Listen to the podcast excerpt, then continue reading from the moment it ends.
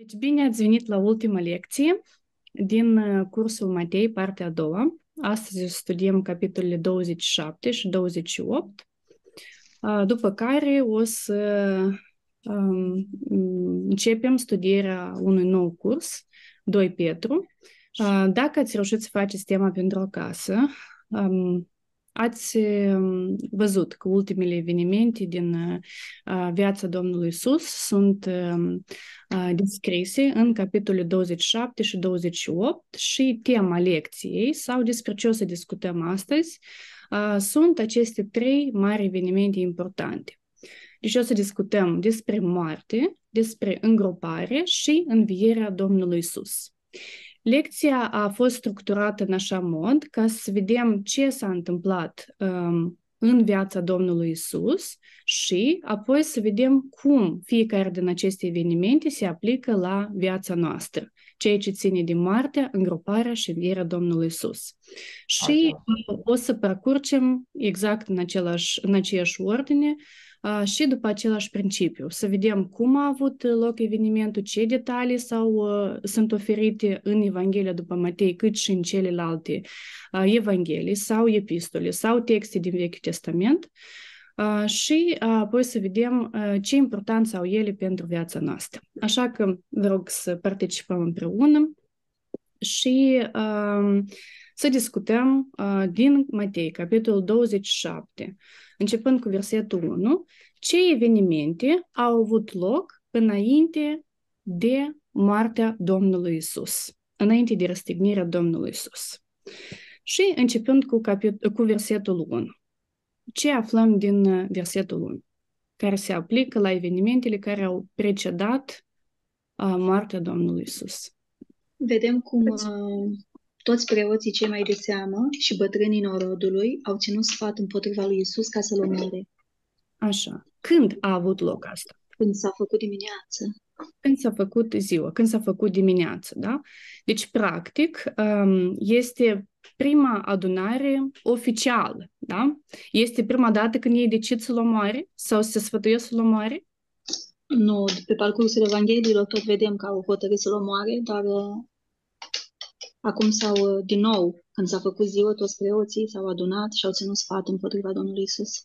Așa. De fapt, decizia și sfaturile au avut loc de multe ori, da? dar ele nu au fost oficiale, ei aveau nevoie de o hotărâre oficială, organizată, în care Domnul Isus să fie condamnat la moarte. Și iată, asta are loc ziua de dimineață, da? pentru că ceea ce s-a întâmplat noaptea uh, precedentă nu a fost uh, deci a fost sub orice nivel în ceea ce ține de justiție sau de, de judecată sau de, de anumite legi, da? pentru că nu se pot lua decizii noaptea și în modul în care au organizat, au organizat ei arestarea Domnului Isus. Um, care a fost verdictul care l-au decis pentru, pentru el? Deci ce au, ce au hotărât să facă cu Domnul Isus? Să-l omoare să-l omoare. Și primul pas, ca să împlinească acest lucru, unde îl duc? Ce se întâmplă?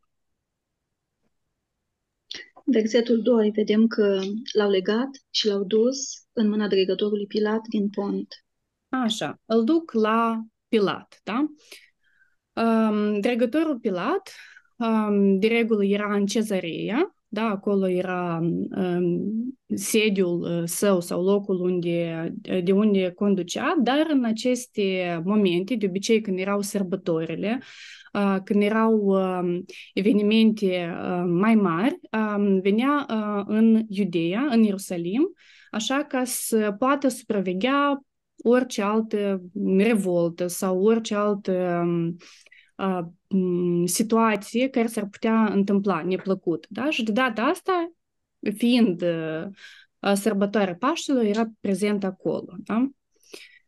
Bine, haideți să vedem ce se întâmplă mai departe. Deci aici parcă se întrerupe ceea ce se întâmplă cu Domnul Isus și vedem că apare istorioara, istoria despre Iuda. Da? Ce se întâmplă cu Iuda? Din versetul 3 până la, până la 10.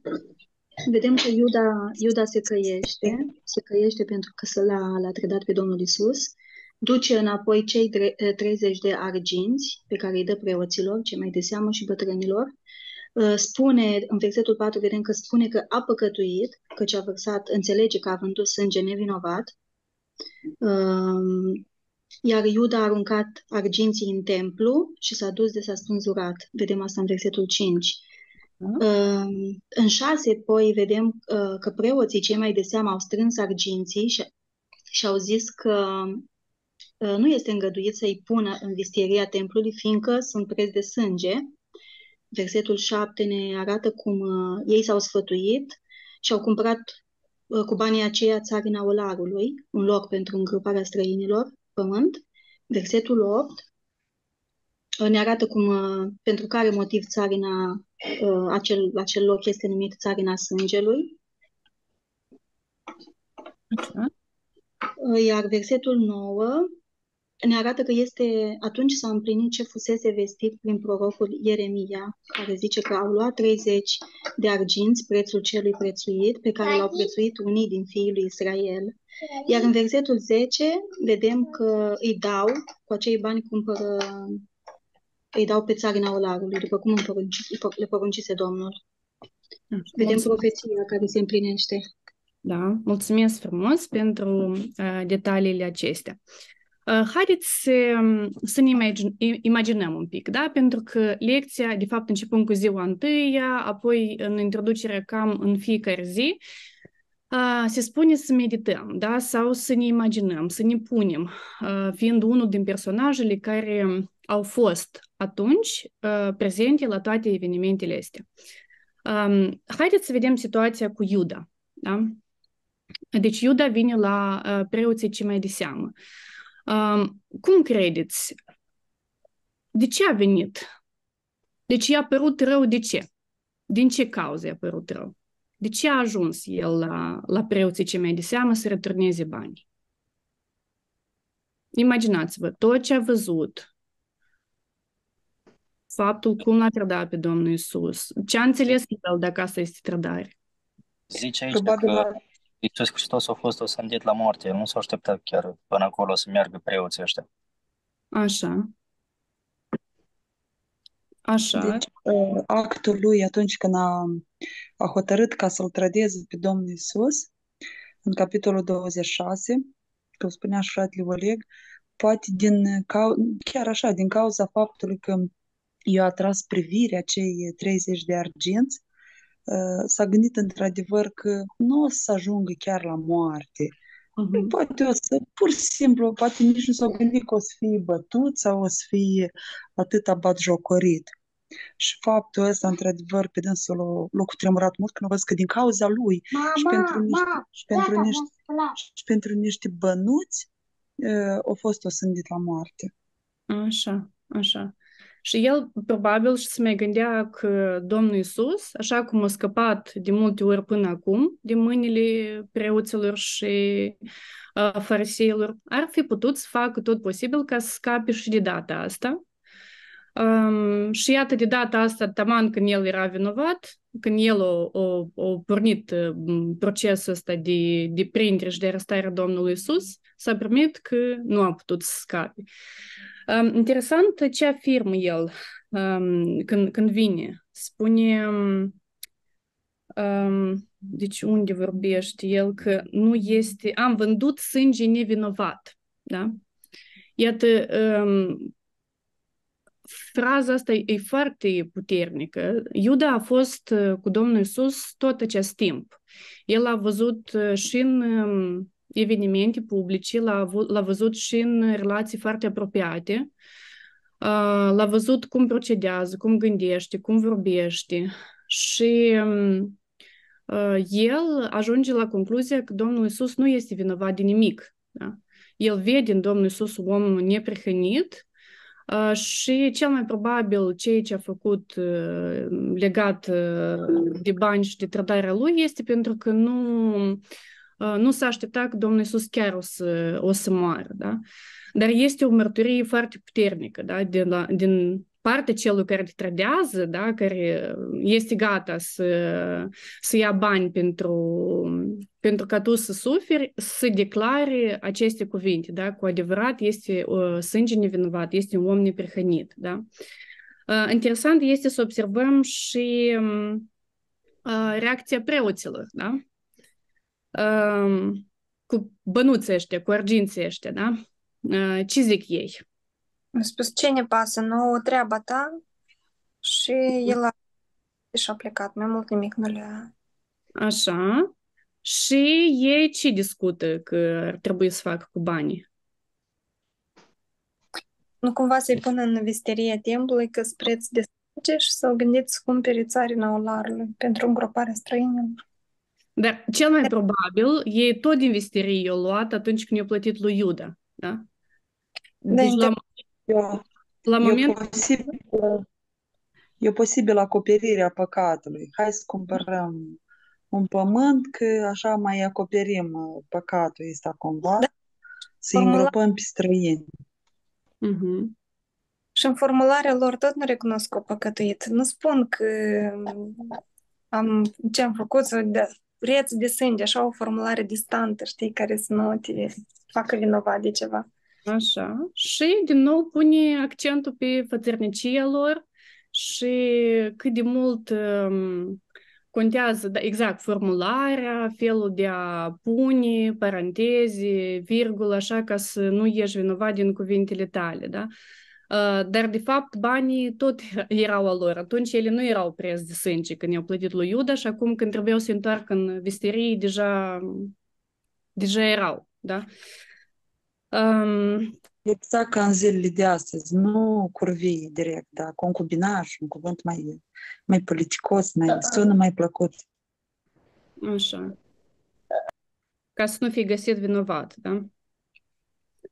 Uh, Bine, haideți să vedem ce se întâmplă mai departe cu Domnul Isus, uh, înfățișarea înaintea lui, um, lui Pilat, da?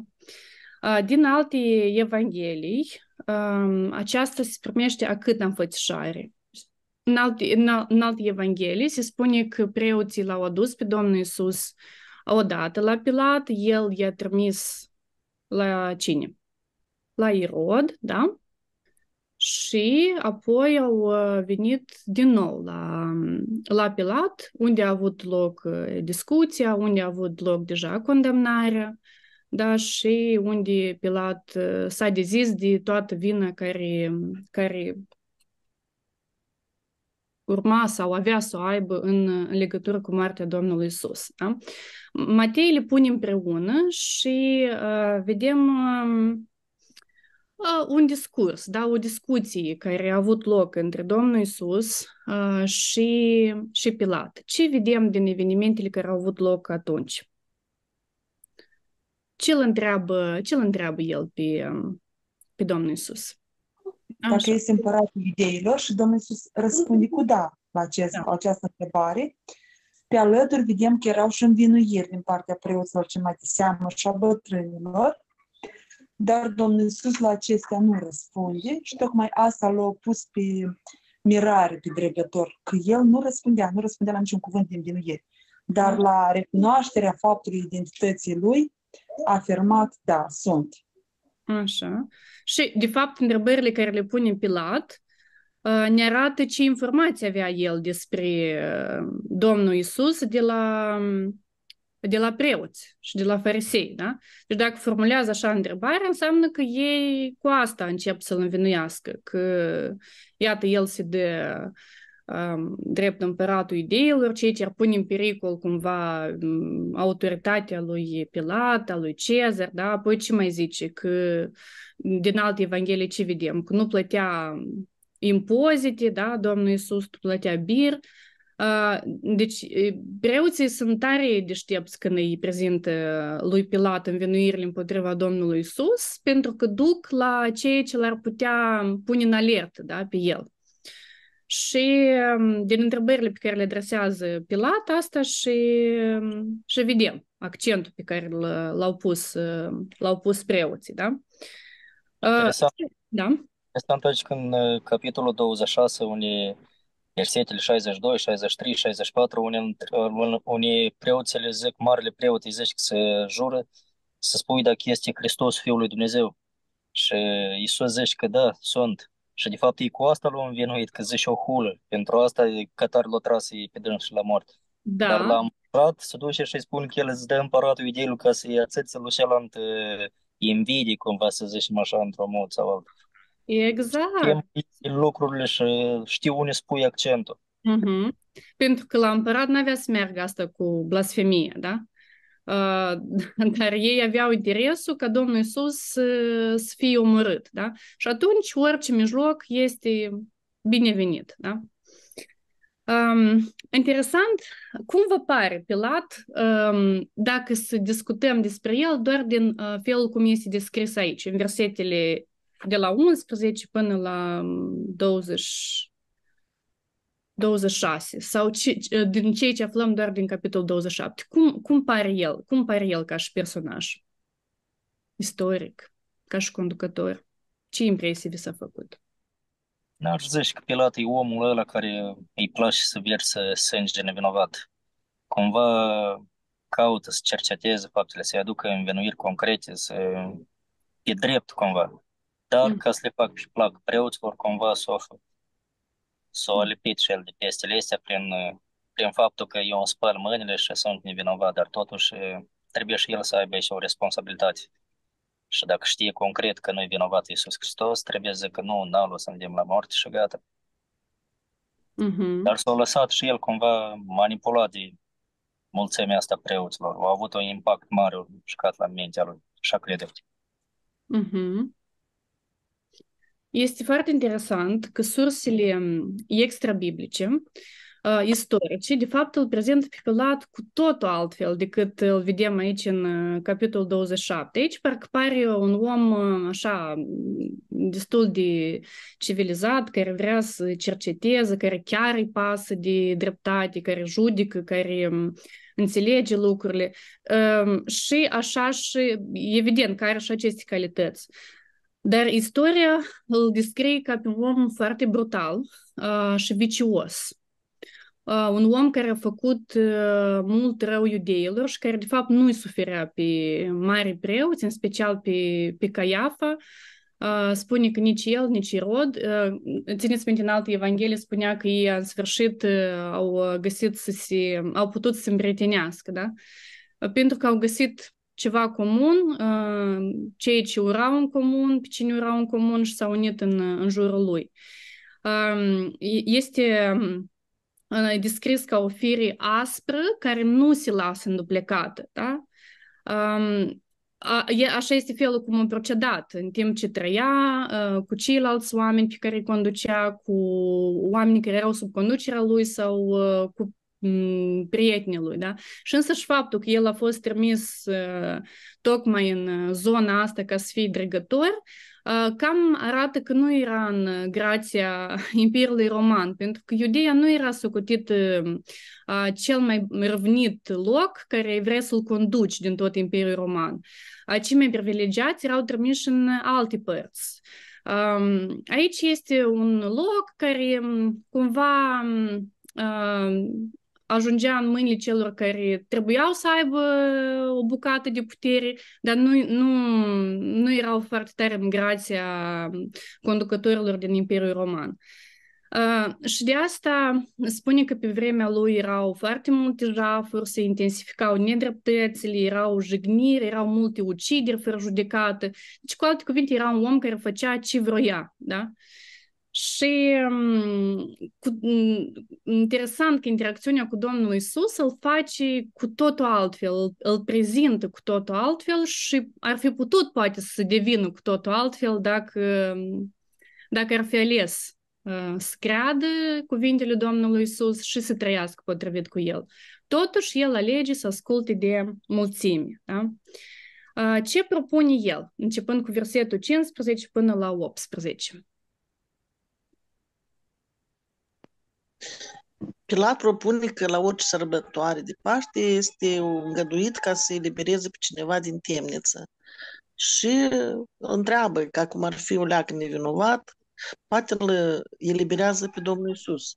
Mhm. Dar tot au început să strige că nu pe Iisus, dar ci pe Barnaba să le elibereze.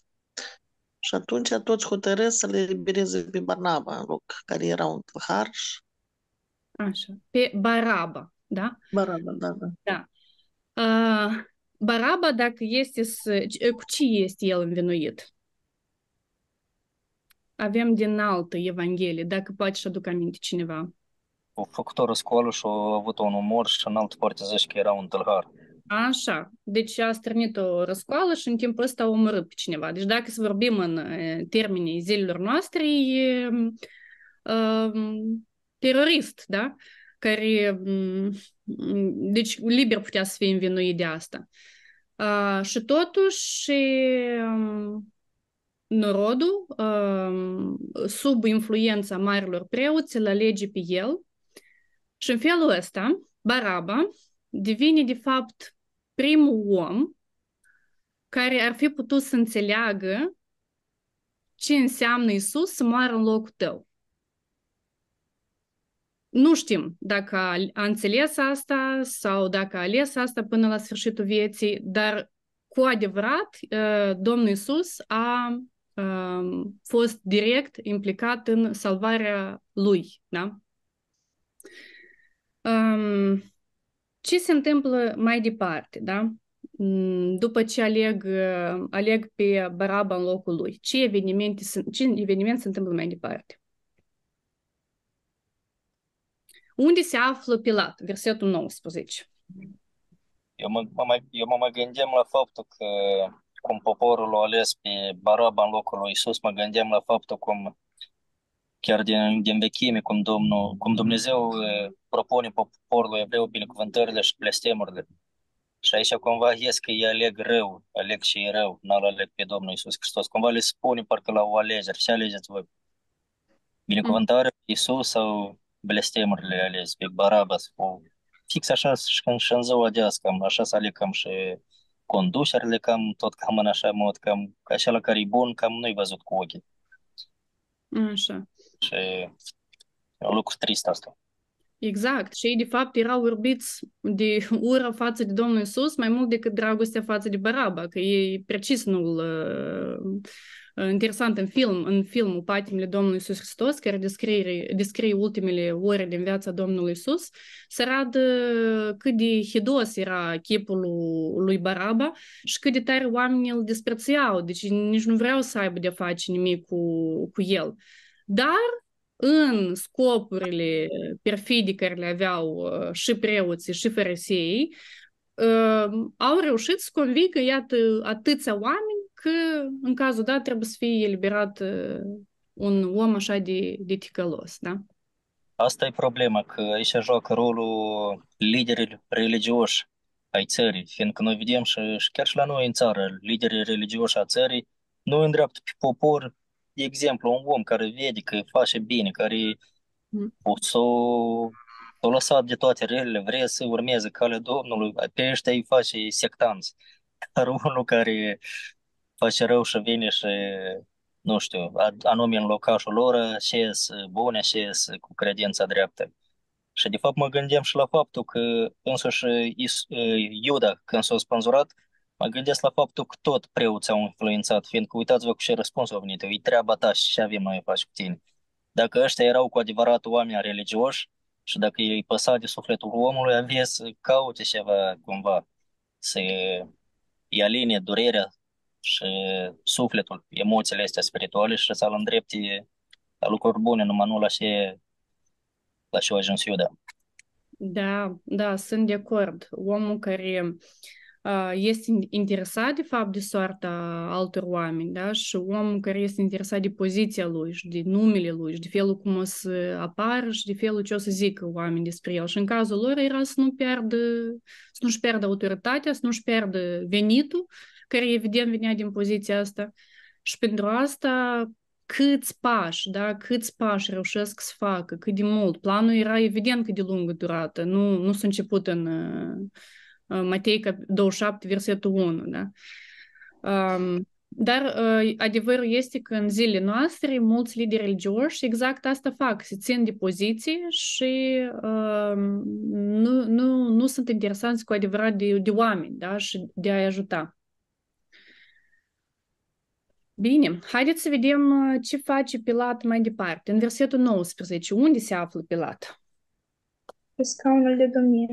Pe scaunul de judecată. Da? Da, de judecată pe scaun de judecată, da? Și...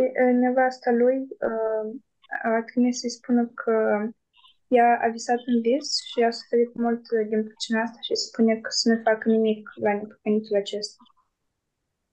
Așa. Ascultă din nevasta lui?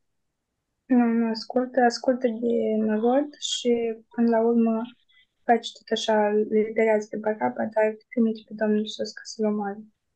Așa și uh, el continuă să întrebe, da? Dar ce rău a făcut? Ei uh, aduc ceva dovezi mai departe? Ce spun în versetul uh, 23?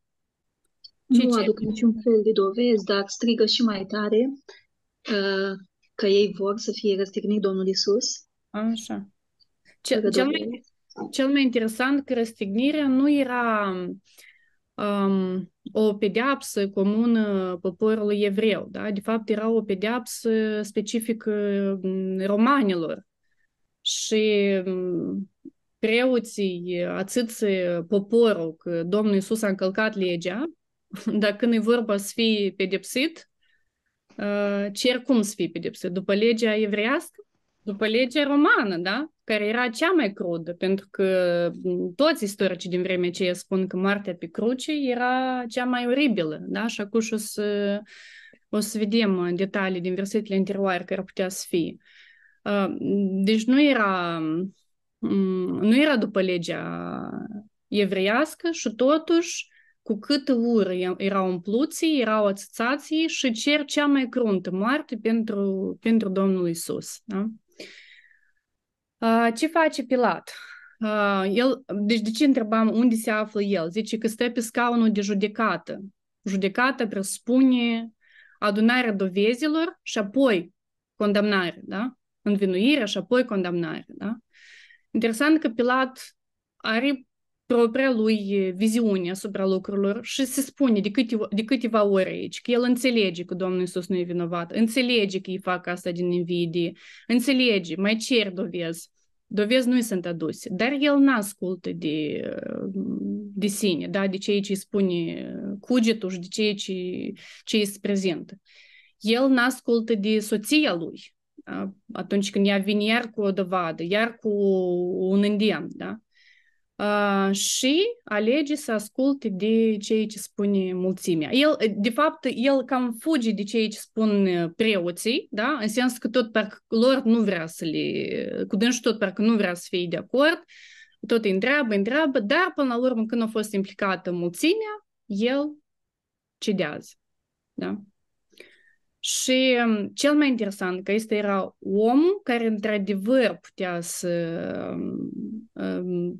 putea să facă ceva. Adică era autoritatea care putea să elibereze un om care este condamnat învinuit pe nedrept.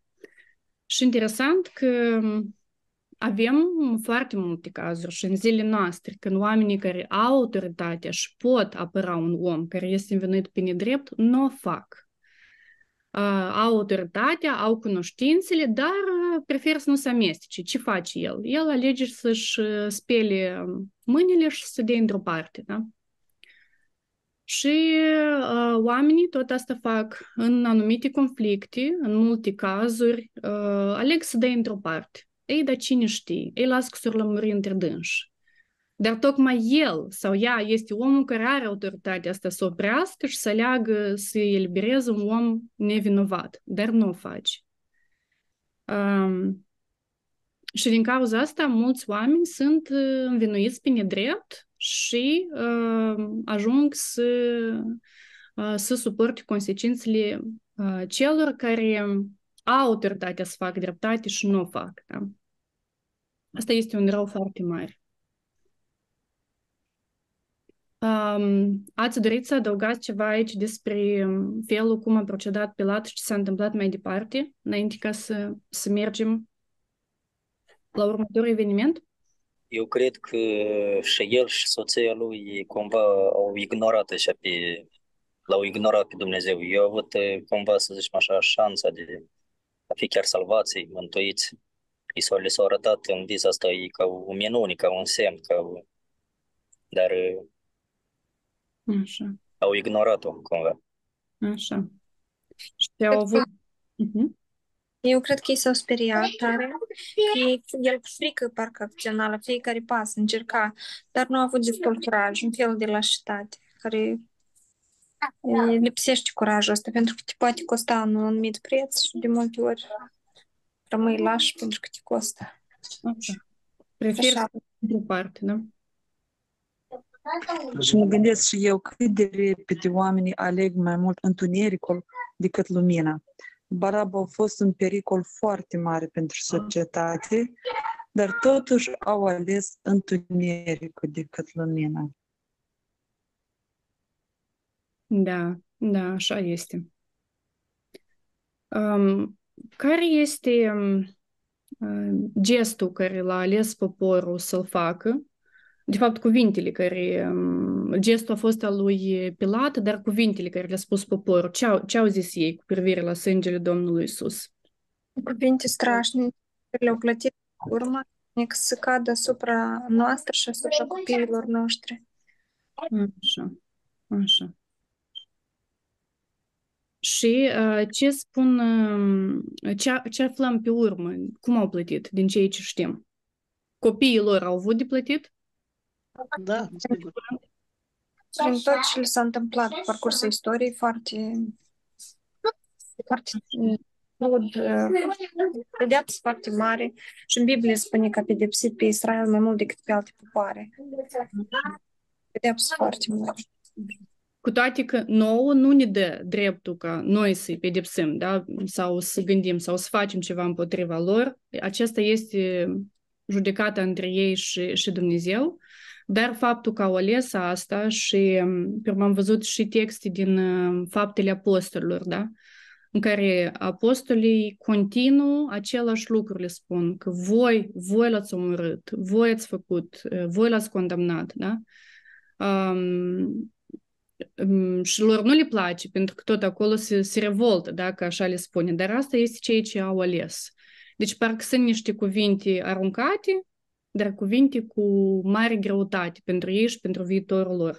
Pentru că dacă mergem istoric, primul eveniment pe care copiii generații cele au avut să-l plătească este 40 de ani mai târziu, da? când a fost uh, distrus uh, Ierusalimul. Da? Și asta e, cum a menționat și Irina, începutul, da? pentru că celelalte în istorie au fost mult mai, adică și, și, de, și celelalte au fost destul de, de groaznici. Da? Și toate este lucruri interesant că sub influența celor al liderilor religio- religioși, ei sunt tartarii la toată chestia asta. Da. Dar ei, de fapt, trebuie să, să adune binecuvântări asupra poporului, dar ei adună blestemuri. Da? Mm. E cel mai interesant dacă am putea să facem din uh, capitolul ăsta o listă sau din ultimele capitole ce țin de moartea Domnului Isus, o listă doar uh, despre acțiunile și felurile cum au procedat uh, mari preoți. Pentru că noi cumva vedem aici un pic, pe urmă se întrerupe un alt eveniment, pe urmă aici un pic, dar dacă ar fi să facem lista uh, întreagă, da, din toate capitolele astea, Uh, și ce urmează mai târziu cu mormântul, da, și după înviere, și apoi și în faptele apostolilor, noi ne dăm seama că um, oamenii ăștia sunt exact așa cum îi, cum îi numea Domnul Isus, da, foarte fățarnici, foarte axați pe poziția lor și deloc interesați de oameni, de bunăstarea lor sau de legea lui Dumnezeu. Da? Deci o religie de asta care omoară și care caută să omoare pentru scopuri personale și asta este foarte, foarte trist. Haideți să vedem ce s-a întâmplat mai departe. Deci, Pilat l-a slobozit și uh, l-a dat în mâinile lor ca să fie răstignit după ce? După ce eveniment? După ce l-a bătut cu nuiele. Așa. După ce l-au bătut cu nuiele, da? Și uh, la noi în popor cuvântul nuia sau nuielușă de obicei este um, folosit în uh, disciplinarea copilașilor, da? Dar uh, bătaia cu nuiele, de fapt, era una din cele mai cruze pedepse romane care puteau să, să fie la etapa aceea, da? Pentru că nuiaua sau, de fapt, era un bici, da, făcut din piele, care avea mai multe capete, mai multe corzi, cum ar fi, și la fiecare uh, capăt uh, erau uh, fie bucăți de plumb sau fier, sau, sau, sau, sau și uh, bucăți din uh, oase de, uh, de oi. Da? Și atunci când uh, uh, condamnatul era adus, uh, el începea să fie lovit, uh, era um, pe spate, pe fese, pe picioare și bucățile astea de, um, de fier sau de os se înfigeau uh, adânc în, în piele, în mușchi și de obicei rupeau. Atunci când erau trase înapoi, rupeau cu foarte mare cruzime, așa că începeau să vadă mușchii, începeau să vadă oasele și apoi din arterii țâșnea sângele foarte tare. Erau cazuri când ajungeau la abdomen și în felul ăsta erau scoase și intestinele. Omul era de obicei aproape de moarte după astfel de pedeapsă sau era leșinat sau era în stare de șoc și atunci când ne gândim că Pilat a dat și pedeapsa asta și apoi și răstignirea, de fapt, înțelegem cruzimea care a procedat el, dar înțelegem și durerile sfârșitoare prin care a trecut Domnul Iisus încă o dată. Ce s-a întâmplat după bătaia asta cu nuiele? Ce trebuia ce, ce, ce spune în capitolul 27 mai departe? Ostașii dregătorului l-au dus pe Domnul Iisus în pretoriu și în jurul Domnului Iisus stăteau adunați toate ceata ostașilor, așa ca să fie mai mare show Așa. Și probabil... L-au dezbrăcat de haina lui, l-au îmbrăcat cu haina sacojie. Haina asta sacojie înseamnă că să-l onorăm ca și împărat. Da. Apoi a urmat cu mâna aceea de spini pe care i-a pus-o pe cap, o trestie în mâna dreaptă, care apoi spune că trestia asta îl loveau în cap. Um, și jocură. În capitolul acesta, apropo, în celălalt am văzut trădare multă. Uh-huh. În capitolul acesta am văzut foarte multe jocură care, pe lângă trupește suferința profundă care au avut-o, și bat jocul ăsta care ajungea la urechile Domnului Isus, dar, dar foarte, foarte mult bat jocul din toate părțile. Așa. Și anume își băteau joc de identitatea lui, că este împăratul iudeilor. Plecăciune, împăratul iudeilor, scuipat, l-au dezbrăcat de haina aceasta, l-au îmbrăcat cu hainele lui și l-au dus să răstignească. Da, Cristina, foarte, foarte bună analiză. Din faptele și ne relatează și că s-au bătut joc de Isus în calitate de împărat, cred că și, și, și eu învinuit iudeii, adică preoții înaintea lui Pilat, că el este împăratul iudeilor, să de totuși le-a stărnit o nemulțumire la poporul ăsta roman și de fapt i-a stărnit și, și o ură față, față de dânsi și iarăși vedem cum că asta, tactica preoților, adică o, o zis niște lucruri care să se înfurie cumva și să-și bată joc pe deplin de, de Domnul Iisus Hristos. Și și-au rămas deranjați, vedem că au rămas deranjați de faptul că el s-a dat ca, ca împărat tot și au rămas deranjați Așa. s-a manifestat așa. Așa. Cu alte cuvinte, ți arătăm noi, da? Dacă vrei să atentezi la autoritatea Imperiului Roman, acuși rezolvăm, da? Și interesant că se arată când se începe cu bătaie de joc, um, verbală, da? Întâi cu cuvinte, cu anumite gesturi, adică toate elementele astea care, a, ați înțeles, da? Că toate elementele astea specifice regelui, da? Deci cu rana, haina asta sta cu jii, um, strestia, da, care tipurile era sceptru, da?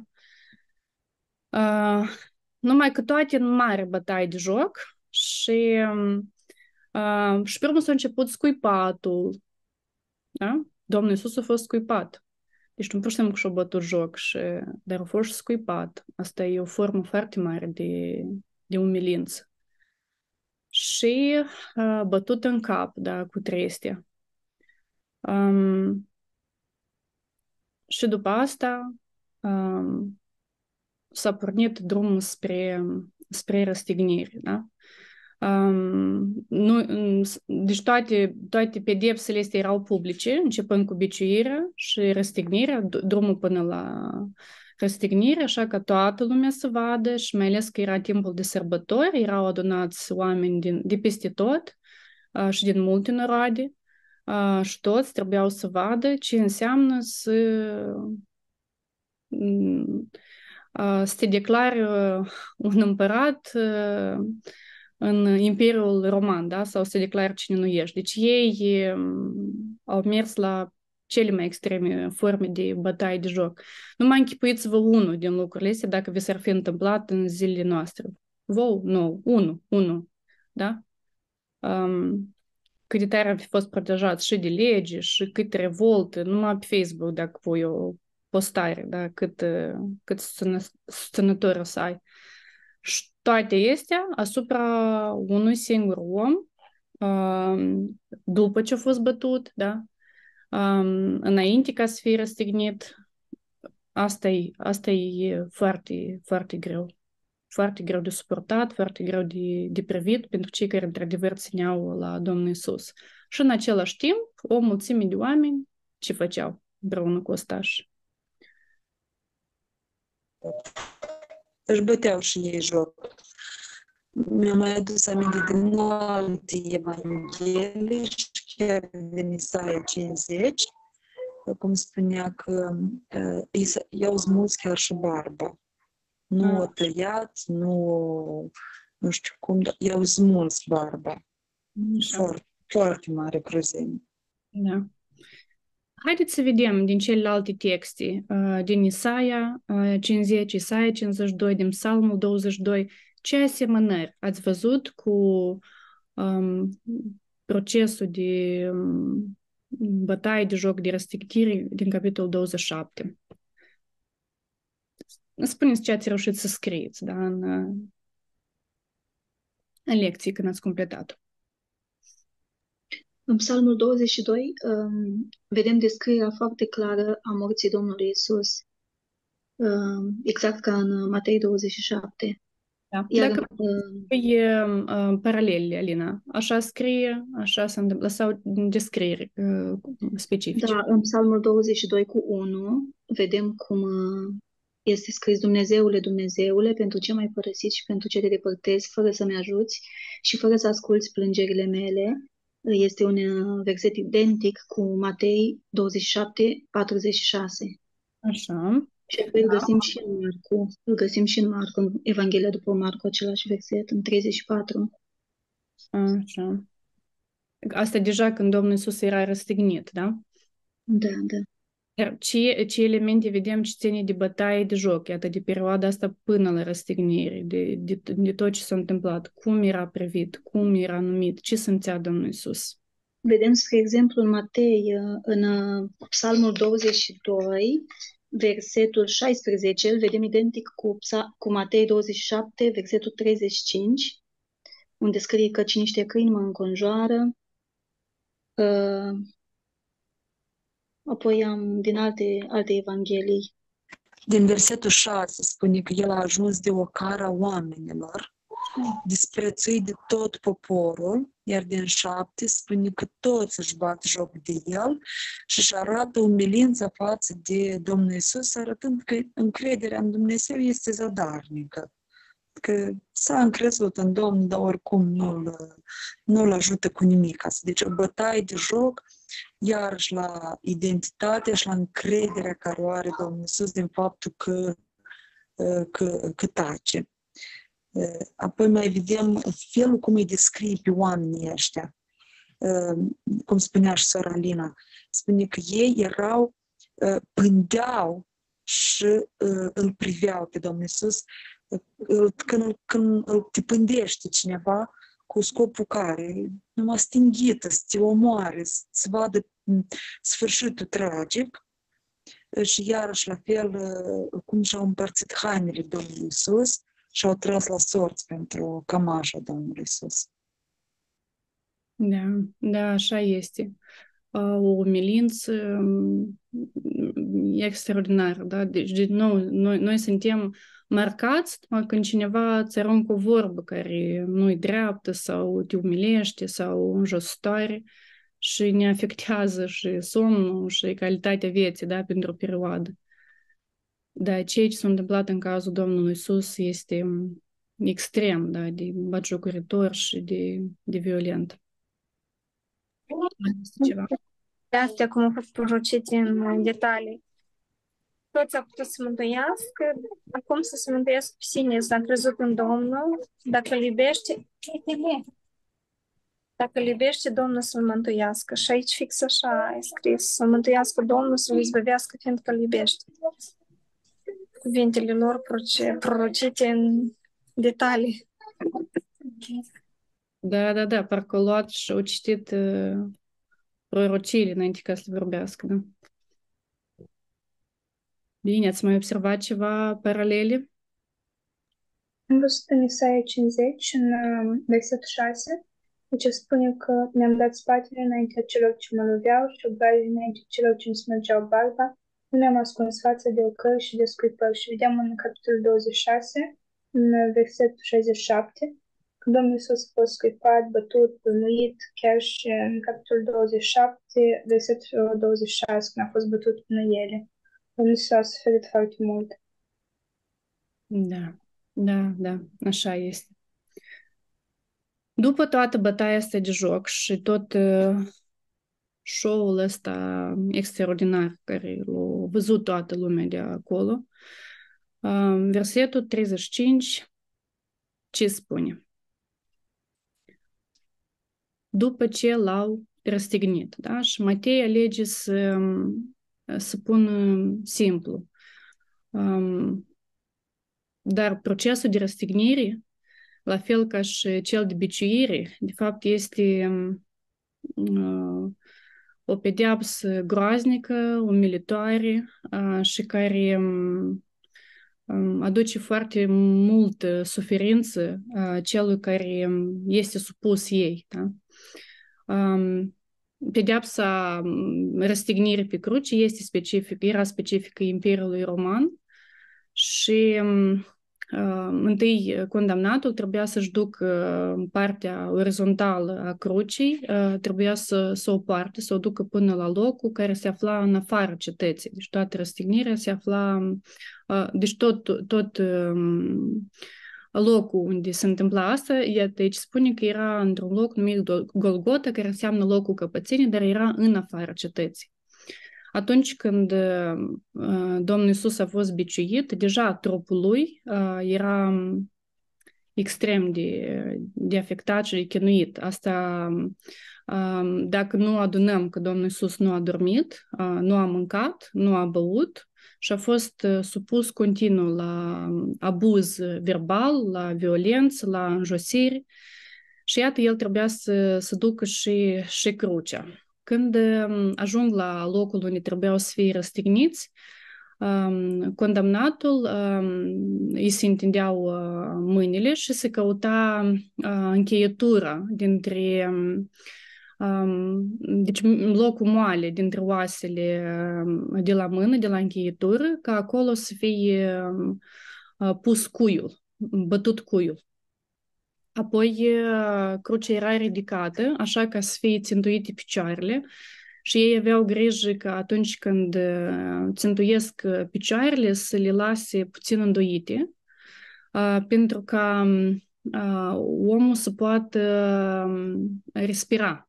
Pentru că bioxidul de carbon se aduna în plămâni și el trebuia expirat și expirarea putea să aibă loc doar atunci când omul se ridica dar asta înseamnă că în spatele tău deja au fost biciuit până la mușchi, da, și până la oase și tu trebuia de scoarța de, de lemn încă să te ridici în sus, da, ca să poți respira. Și apoi iar te lăsai în jos. Deci de asta înțelegem de ce cuvinte multe nu puteau fi spuse odată ce ai ajuns să fii răstignit pe, pe cruce. Da? Apoi oamenii pe cruci de obicei mureau atunci când deci era un, un șoc circulator sau când nu mai puteau, se sufocau. Da?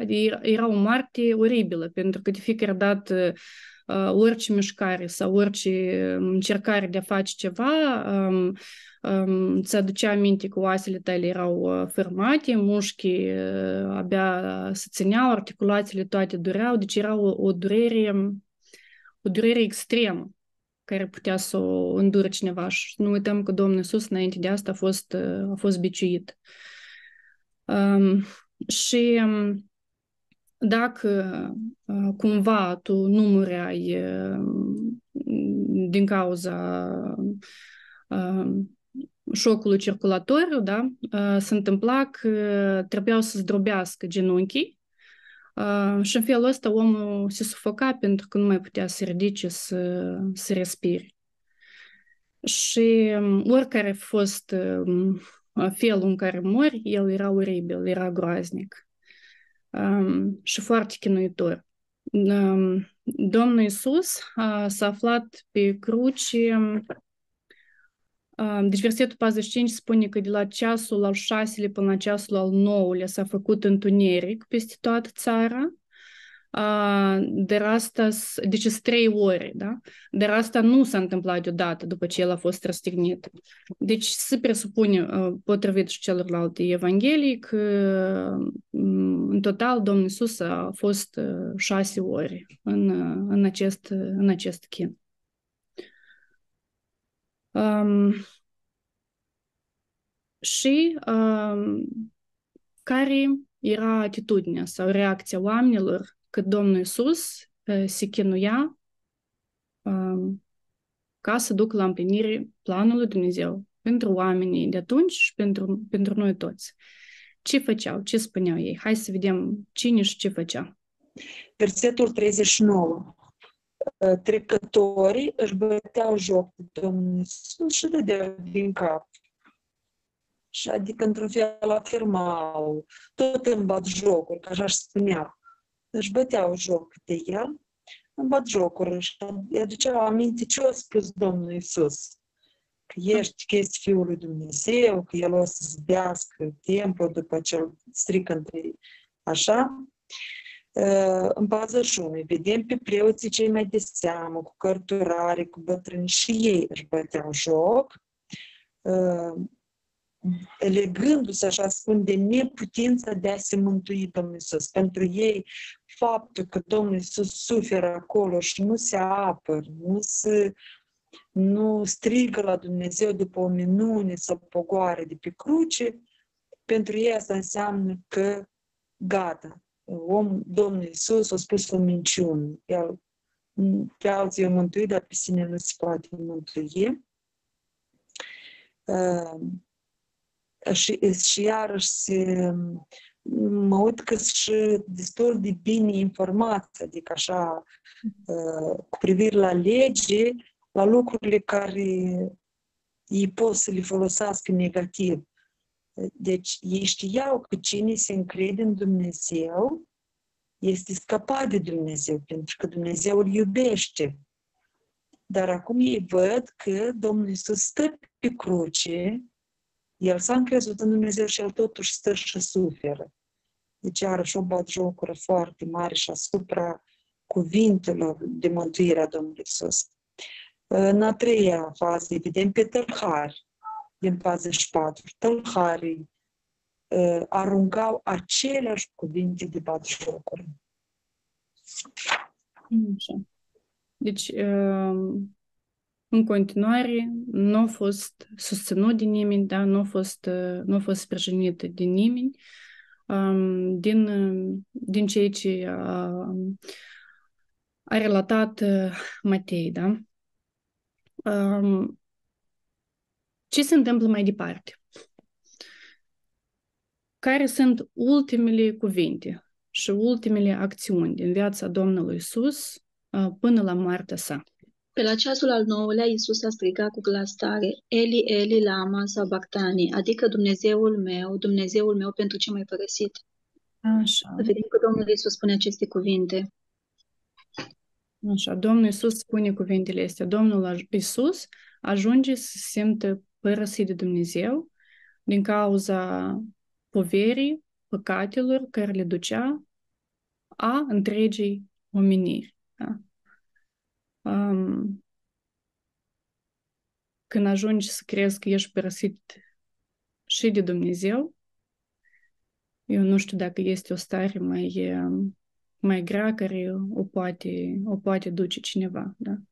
Și Domnul Iisus a ales să facă asta conștiincios pentru fiecare din, din noi, ca noi să nu trecem prin, prin stările astea, da? și să avem, să avem o viață, o viață biruitoare. Um, ei au înțeles, au auzit tot ce a spus Domnul Iisus, ce le părea lor? Uh, unii din cei ce stăteau acolo nu au înțeles, ei spuneau de fapt că îl strigă pe Ilie, că Domnul Iisus îl strigă pe Ilie, și spuneau în versetul 49 că vor să vadă dacă va veni Ilie să-l mântuiască. Iar bătaie de joc, da? Cât spate, continuăm, da? Um, și spune, spune Evanghelia după Matei că după aceste vorbe, Domnul Iisus a strigat cu glas tare și și-a dat Duhul, da? Și din celelalte Evanghelii, ce a strigat Domnul Iisus? Ce a spus, care au fost uh, ultimele lui cuvinte și ce înseamnă asta. Am avut un studiu asupra acestor cuvinte. Cine vrea să, să prezinte toată informația.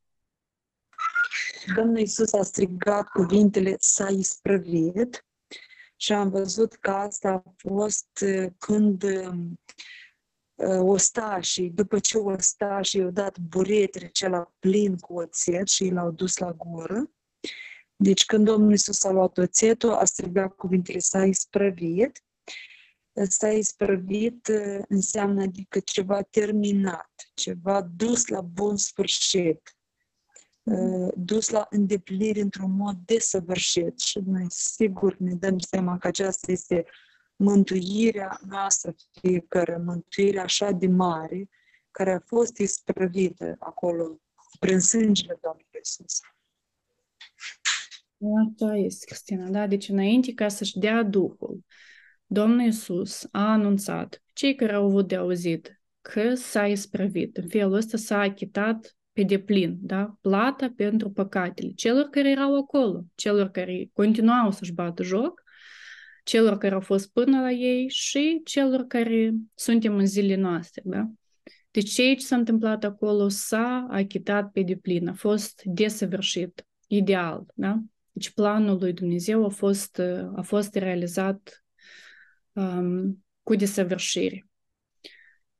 Um, dacă ne gândim la ceea ce a trecut, prin ceea ce a trecut Domnul Iisus, este foarte umilitor. Nu știm real dacă cineva ar putea să suporte toate, toate lucrurile astea.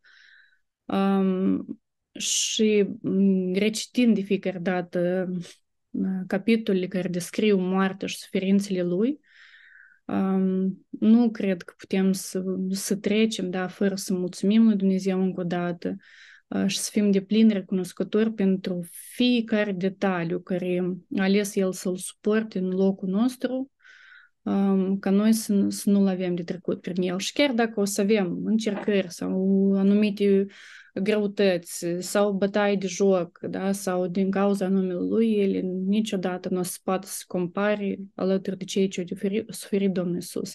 Dar în același timp înțelegem că trebuie să fii tare până la urmă ca să duci la împlinire planul lui Dumnezeu. Um, Domnul Iisus a murit. Da? Ce s-a întâmplat mai departe? Ce s-a întâmplat în templu, în natură? ce, ce a avut loc. Da? Dacă poate să răspundă cineva care încă nu ați mai răspuns, așa că să putem să analizăm împreună lecția. Ce s-a întâmplat în timp? Perdeaua dinăuntrul templului s-a rupt, s-a rupt în două. Așa. Și a avut loc un mare cutremur. Așa. Ce înseamnă că perdeaua s-a rupt și încă s-a rupt de sus în jos. Da? Ce, ce semnifică perdeaua? Ce înseamnă că ea s-a rupt? Am avut câteva texte care vorbesc detaliat despre asta și îi rog pe cineva să ne facă o analiză la textele acestea. Odată cu jertfa Domnului Isus, perdeaua dinăuntru templului s-a rupt, iar acest lucru semnifică faptul că acum oamenii au calea deschisă pentru a ajunge la Dumnezeu. Oamenii nu mai aveau nevoie, odată cu ruperea perdelei dinăuntru templului, oamenii nu mai aveau nevoie de mijlocirea preoților, ceea ce se întâmpla până la, până la moartea Domnului Isus. Uh, ruperea perdelei semnifică intrarea noastră slobodă în prezența lui Dumnezeu. Intrare care avea ca mijlocitor pe Domnul Isus Hristos. Uh, nu mai era nevoie de intermediarul între om și Dumnezeu, care era preotul până atunci, până la moartea Domnului Isus Hristos, ci acum este o relație personală cu Dumnezeu. Iar aici avem textul uh, Ioan 14 cu 6, acolo unde Domnul Isus, uh, Domnul Isus spune că eu sunt adevărul, calea și viața, uh, nimeni nu vine la Tatăl decât prin, prin mine.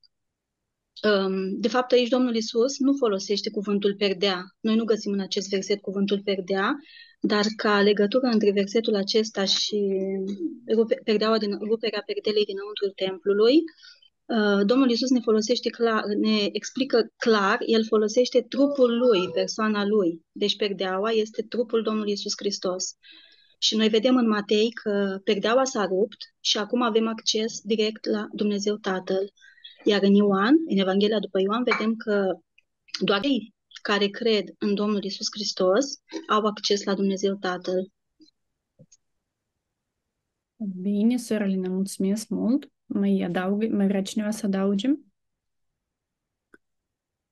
Dar este o, o concluzie bună, bună făcută, o analiză pe textele astea, că de fapt avem acces în prezența lui Dumnezeu, care s-a deschis odată cu achitarea pentru păcatele, da? omenirii care separau omul de, de Dumnezeu.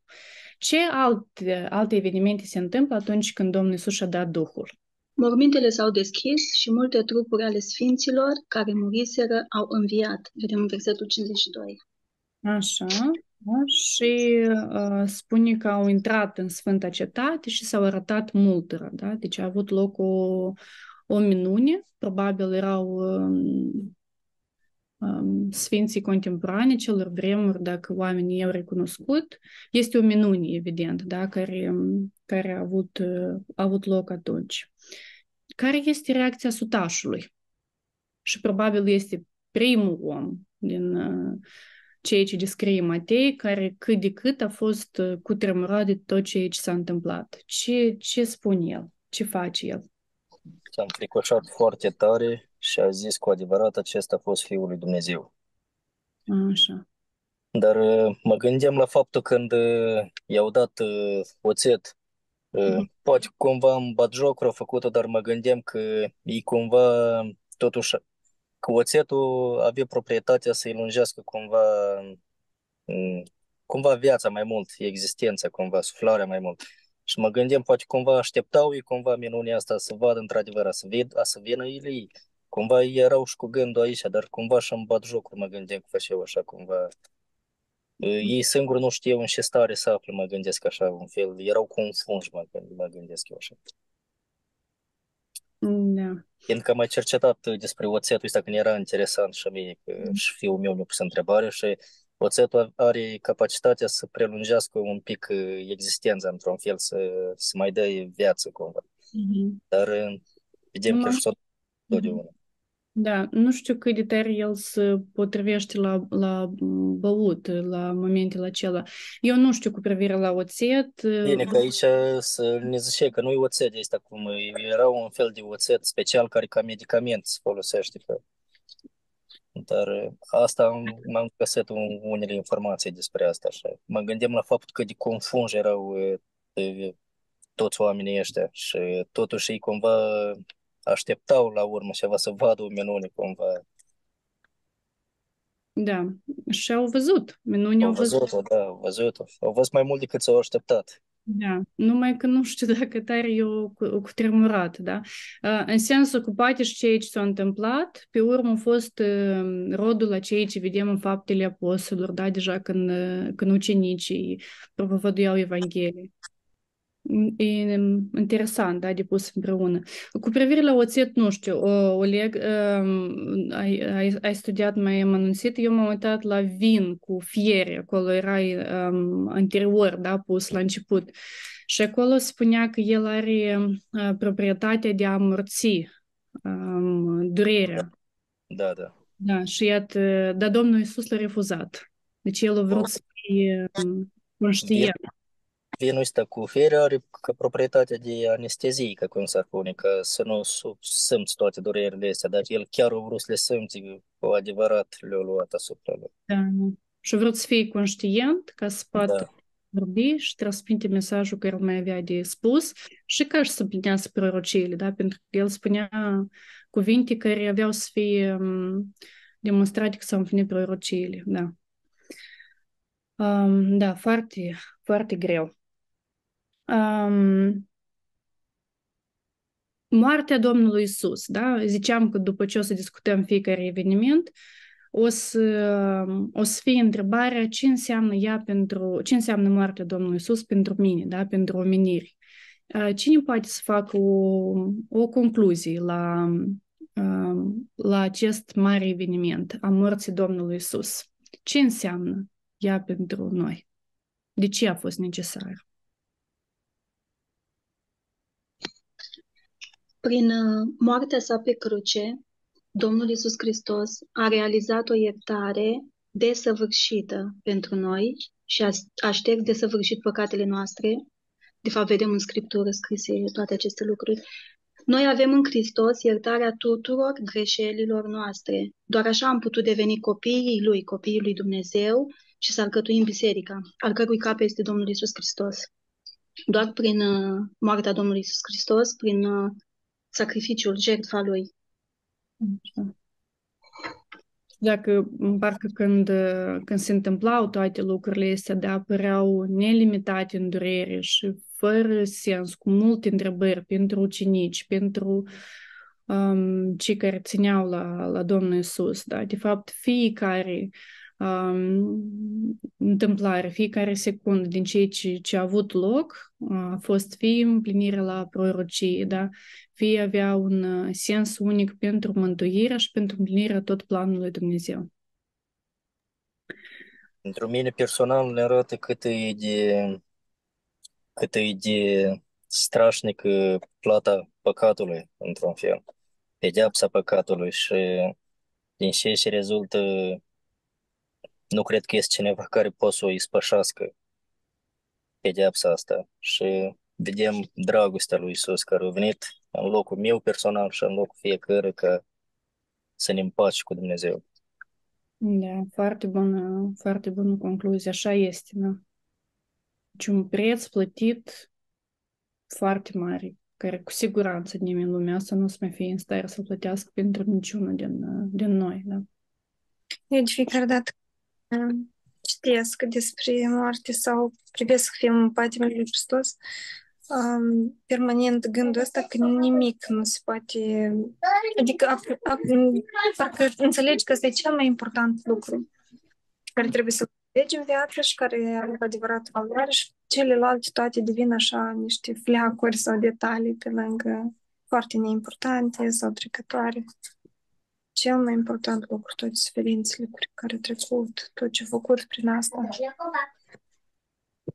Da, da, da, așa este.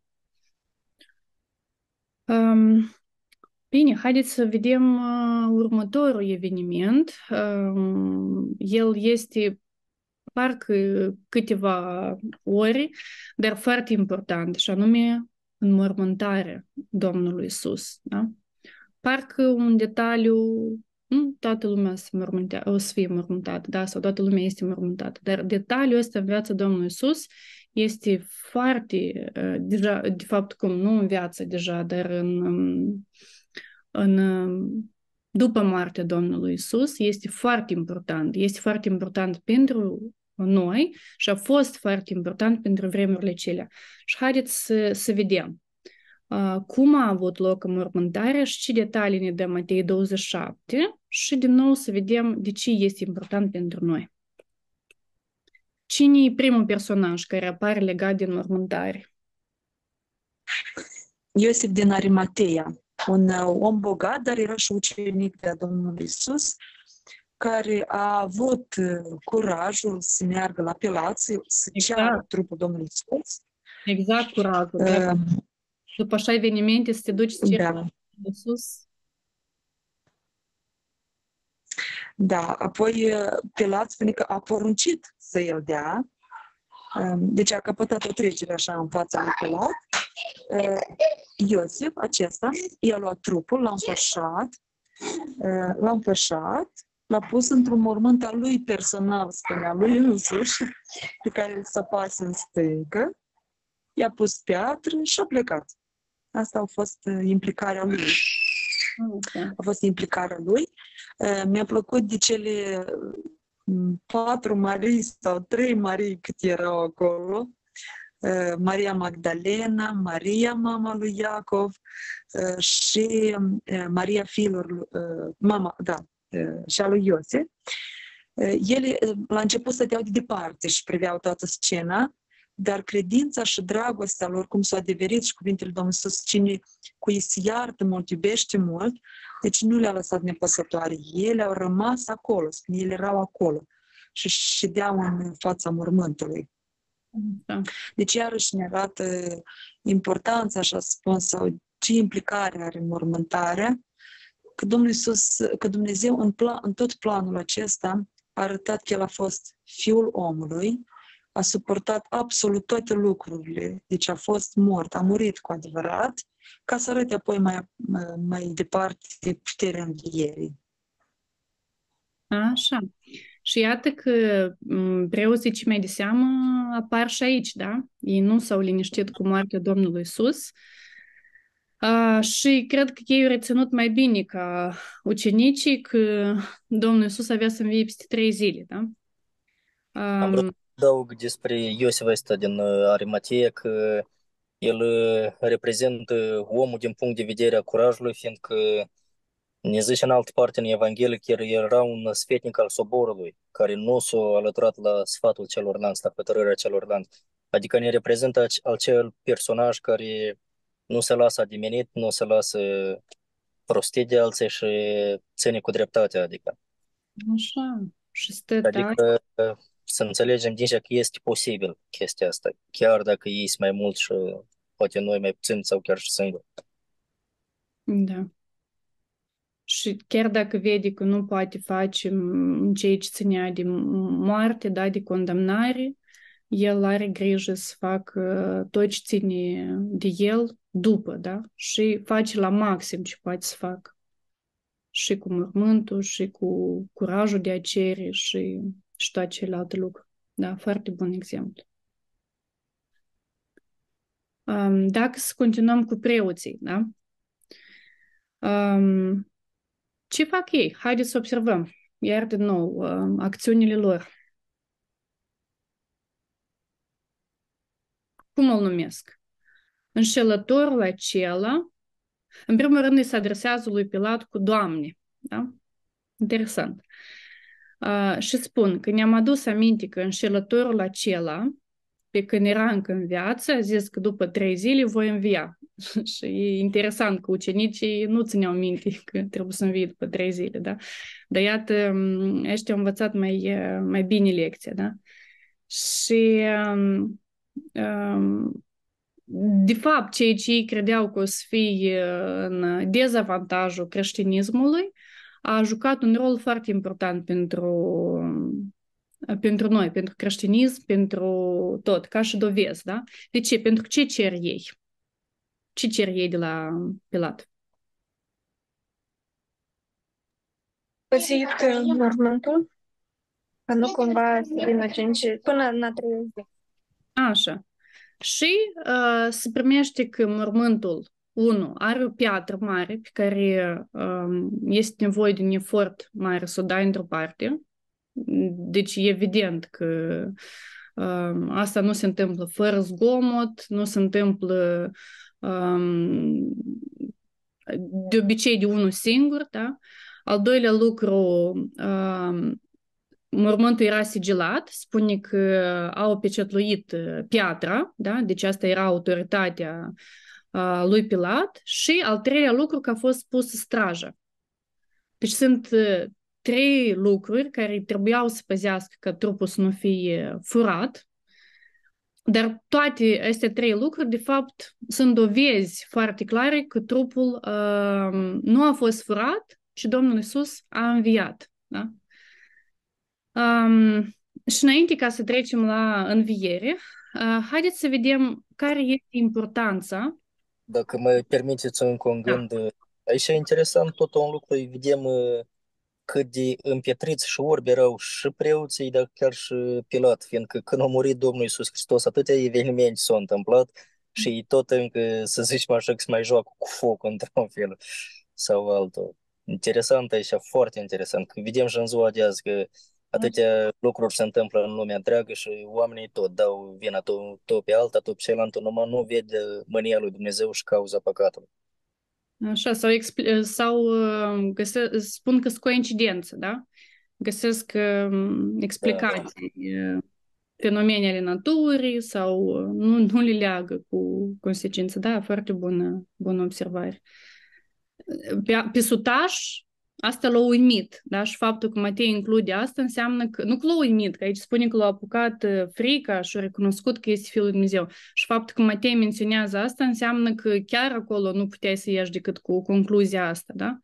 Dar oamenii au găsit explicații, probabil, eclips, cu tremur, nu știu, alt, orice altceva, numai să nu, să nu creadă, da?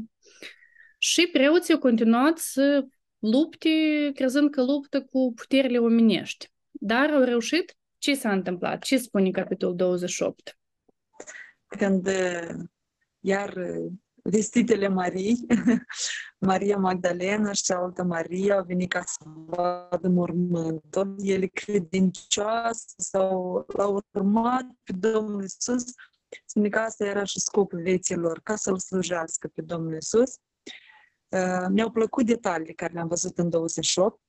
S-a făcut un mare cutremur de pământ, a apărut un înger, el a prăvălit piatra, asta puternică, și s-a așezat pe ea.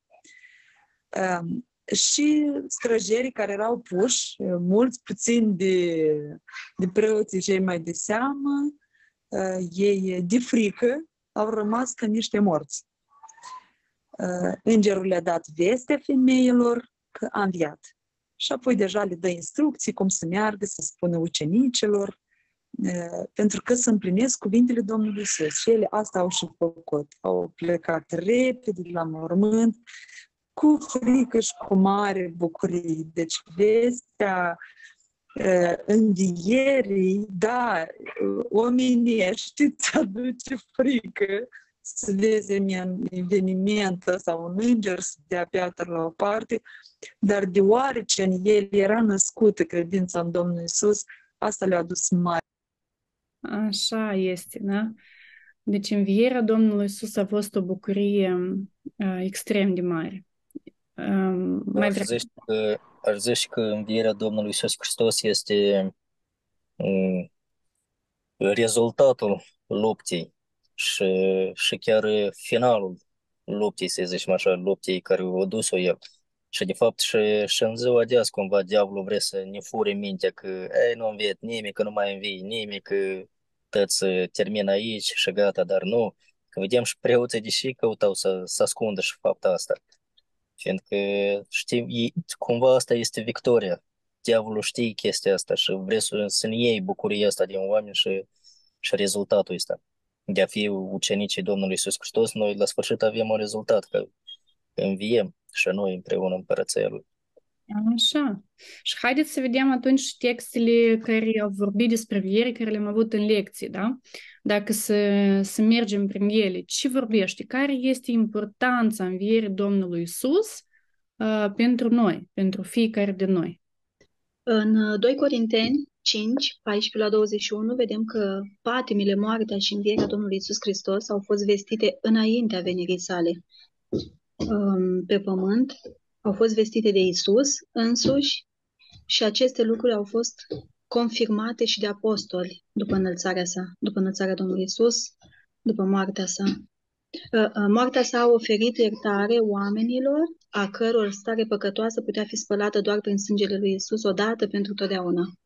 În Romani vedem că Domnul Iisus a înviat pentru că am fost socotiți neprihăniți. După ce a fost, după ce a înviat, da, prin învierea lui am fost socotiți neprihăniți. Mhm. Și textul uh, acela, dacă n-ar fi înviat Hristos, ce s-ar fi întâmplat? Cine, cine vrea să, să spună din textul acela ce aflăm? Um, Aici este un argument foarte bun pentru cei care cred că nu înviază morții în general. Dacă nu înviază morții, atunci nici Hristos n-a înviat. Atunci toată credința noastră este pur și simplu zadarnică. Uh, Noi, toți care am afirmat că am crezut în Domnul Iisus, rămânem sau suntem încă în păcatele noastre. Uh, Propovăduirea împăcării cu Domnul Iisus este zadarnică. Uh, Cei ce au adormit în Hristos sunt pierduți și um, spune că noi suntem cei mai nenorociți dintre toți oamenii. Astea sunt argumentele. Dar deoarece Domnul Iisus a înviat, El este pârga celor uh, adormiți, um, foarte uh, tare îmi place în fapte capitolul 2, spune că Dumnezeu a dezlegat legăturile morții. Deci moartea nu mai are puterea asupra noastră pentru că nu era cu putință ca moartea să-L țină pe Domnul Isus. El a fost o jertfă desăvârșită. Și noi avem acest har și această nădejde că vom învia ca și Domnul Isus. Așa este, așa este, Cristina. De fapt, cel mai, cel mai important, da, pentru care uh, noi, noi uh, toți tânjim uh, viața asta veșnică, da, și relația noastră cu, cu Dumnezeu. Și asta a avut loc datorită învierii Domnului Isus, faptul că Dumnezeu l-a înviat pe Domnul Isus din morți. Dacă se oprea totul la moarte și la mormântare, avea să, să, ter- să, să avem această mare bucurie, avea să aibă rost moartea și tot ce s-a întâmplat până atunci dacă nu avea să urmeze înviere? Nu. Nu, da. Deci faptul că Dumnezeu l-a înviat pe Domnul Iisus Hristos din morți, avem, um, avem uh, această mare bucurie, da? Și această mare um, onoare de a fi în Împărăția lui Dumnezeu împreună cu, cu El. Uh, mai este ceva din capitolul 28 care um, vorbește despre învierea Domnului Isus. Cred că aici ar trebui să continuăm lista despre preoți. Iar din nou apar câteva acțiuni de ale lor care descriu foarte bine, care completează profilul lor. Deci ei, ei au plătit ostașilor mulți bani ca să spună că a fost furat trupul Domnului Isus. Așa. Ei au primit vestea, spune că unii din ostași au fugit și le-au spus și au ținut sfat, iar din nou s- s- s-au adunat cu bătrânii, au ținut, osta- au ținut sfat, au dat ostașilor mulți bani, probabil din aceeași vesterie, da, care i-a dat și lui Iuda, și uh, le-a dat sfat, da? Deci, din nou, oameni foarte fățarnici, încăpățânați, da? Cine arată asta despre preoți? Pentru ce luptă ei? Care sunt valorile lor? Ce, ce concluzii ne tragem despre preoți și bătrâni din, din tot ce am văzut în capitolul astea două? Poziția. Să nu-și pierdă poziția, scaunul. Și interesant că se folosesc de resursele oamenilor care le aduc la templu. Cu dânsele, în loc să facă lucruri spre slava lui Dumnezeu, îi fac lucruri spre slava lor.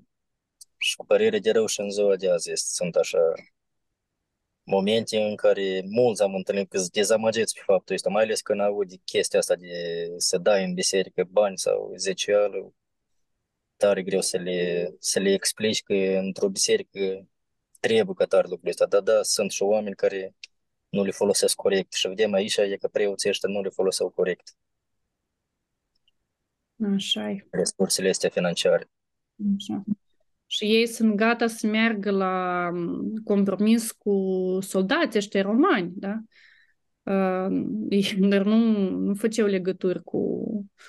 Și, și aș putea spune aici, v- parcă văd o colaborare între stat și biserică. Știți, cumva s- biserica conduce statul și statul biserica, cumva sunt mână la mână și se folosesc unul de altul. Parcă așa ar da o senzație cum s-a manifestat cu, cu Pilat. Da, da cu Pilat, cu Și s-au Osta. făcut, și s-au făcut pe plac unul la altul acum. Da, și unii și alții interesați de poziții, da? Da.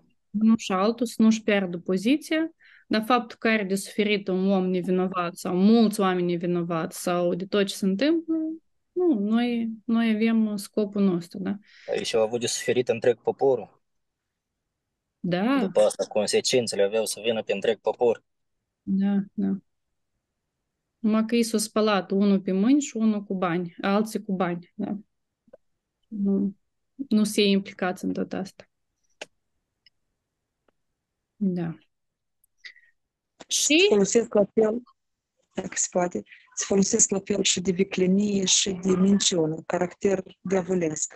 Spune că nu vă temeți, dacă ajunge la urechile dregătorului, așa, că voi într-un fel ați primit bani pentru asta, dar îl potolim noi și vă vom scăpa de grijă. Deci, e, Mhm. Caracter. Caracter diavolesc. Dar și înțeleg bine că îl pot manipula pe Pilat. Da? Înțeleg bine că au toate... o- Deci asta înseamnă că a făcut până amu. Dacă îl, o să-l pot, poate potoli de acum înainte, înseamnă că până amu tot o putut să găsească niște pârghii ca să-l conducă da? în tot procesul lor. Um, Ca cazul ăla de la Piatra care a fost, uh, parcă, parcă ar fi o scenă de aici, nu cumva ruptă.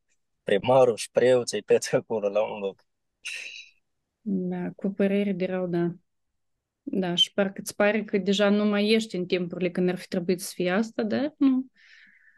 A, aceleași scheme, da, aceeași încăpățânare, aceeași uh, uh, fățărnicii, da, ca să, să-și atingă scopurile. Și um, total lipsă de interes și de dragoste față de oameni. Asta este tare în evidență. Nici măcar nu le-a fost rușine iată, de ostași ăștia, de... Nu, ei au um, scopul lor, da. Bine că asta e cumva și sunt preoții care conduc, da, dar totodată e și responsabilitatea omului, fiindcă și la, și la om, la fiecare om Dumnezeu a dat rațiune și liber arbitru de a alege, de a, de a alege. Și l-am văzut pe, pe Iosif din Arimatea cum o ales, dar la oameni și și zice Scriptura, le place lucruri de astea care gâdilă urechile și lor mai bine le place show-uri de astea decât uh, o credință adevărată și care are fapte și roadele Duhului. Așa. Dar iată încă o dată dovadă de ce nu poți să mergi după frază că așa faci toată lumea. Dacă faci toată lumea înseamnă că asta e drept? Da, da. Nu, da, adică uh, este adevăr, este uh, cale, da, este, sunt, este soluție, dar ele nu sunt date de oameni um, ca să meargă bine, da, ca să fie bine. Și faptul că majoritatea fac așa, nu înseamnă că asta e corect și nu înseamnă că asta e adevărat. Trebuie să cercetezi și să, să faci așa cum este corect după scriptură. Vedeți că și în versetul 15 și 100 și-au luat bani și au făcut cum i-au învățat. Tot așa și în ziua de azi, în unele culturi de astea religioase, oamenii fac fix cum îi învăț preoții, dar nu-și dau interes. Băi, dar asta e bine, dar oare așa trebuie? Merg și fac așa, cu ochii închiși. Da. Pe când poți să, po- să cercetezi Scriptura și să faci potrivit cu, cu ea, da? cu, cu adevărul. În urma învățăturilor astea sunt, sunt în stare chiar să te bată și chiar să te omoare, nu numai că să mănânci o palmă sau... Da, da au și cui, cui exemplu urma, da? Vedem că nu se primi. Cum alege Domnul Isus, cum alege Matei să încheie epistola sa, după ce l-a prezentat pe Domnul Isus, după ce a prezentat evenimentele din viața lui, ce spune el? Cui se, um, cui se adresează cuvintele din Matei, capitolul 28, de la 16 la 20? La versetul 16 vedem că cei 11 ucenici s-au dus în Galileea, în muntele unde le poruncise Isus să meargă. Și s-a, uh, ei uh, l-au văzut, i s-au închinat, dar unii s-au îndoit. Apoi Iisus s-a apropiat de ei, a vorbit cu ei și le-a zis. Le-a zis vestitele versete pe care noi trebuie să le ascultăm și ceea ce noi trebuie să facem. Toată puterea mi-a fost dată în cer și pe pământ. Duceți-vă și faceți ucenici din toate neamurile, botezându-i în numele Tatălui și al Fiului și al Sfântului Duh. Și învățați să păzească tot ce v-am poruncit. Și iată că eu sunt cu voi în toate zilele până la sfârșitul veacului. Amin. Uh, poruncile Domnului Isus Hristos pe care noi trebuie să le urmăm, să învățăm pe alții cuvântul lui Dumnezeu. Așa este, da? Deci Matei alege să încheie cu un îndemn la acțiune, da? Și cel mai important îndemn și, de fapt, chemarea noastră a creștinilor, a celor care spunem că purtăm numele lui Hristos, pe tot parcursul vieții, da? Și care este chemarea asta? De a face ucenici. De a face ucenici, da? De a merge, așa spune, da? De a merge și de a face ucenici, da? Deci să facem asta intenționat, să facem asta pentru Împărăția Dumnezeu, să facem asta spunându-le tot din Scriptură, să-i ducem până la botez, da? să, să explicăm toată Scriptura care include și botezul. Și în același timp încheie cu cuvintele că eu sunt cu voi în toate zilele, indiferent ce vi se întâmpla, indiferent prin ce o să treceți, indiferent um, ce o să aveți de suferit din partea, din cauza numelui meu. Eu sunt cu voi până la sfârșitul veacului. Da? În felul ăsta le se dă și porunca, și asigurarea, și metodele de a face asta și uh, nouă nu ne rămâne decât să, să ascultăm, um, înțelegând tot ceea ce a făcut Domnul Isus. Da? Versetul 18, el începe, adică îndemnul ăsta, porunca asta cu faptul că zici că toată puterea mi-a fost dată în cer și pe pământ. Și pe urmă încheie la sfârșit. Și eu sunt cu voi în toate zilele până la sfârșitul veacului. Vedem clar că El e Cel care va fi cu noi, care ne va da puterea și în autoritatea persoanei Domnului Isus Hristos, noi trebuie să facem lucrul ăsta.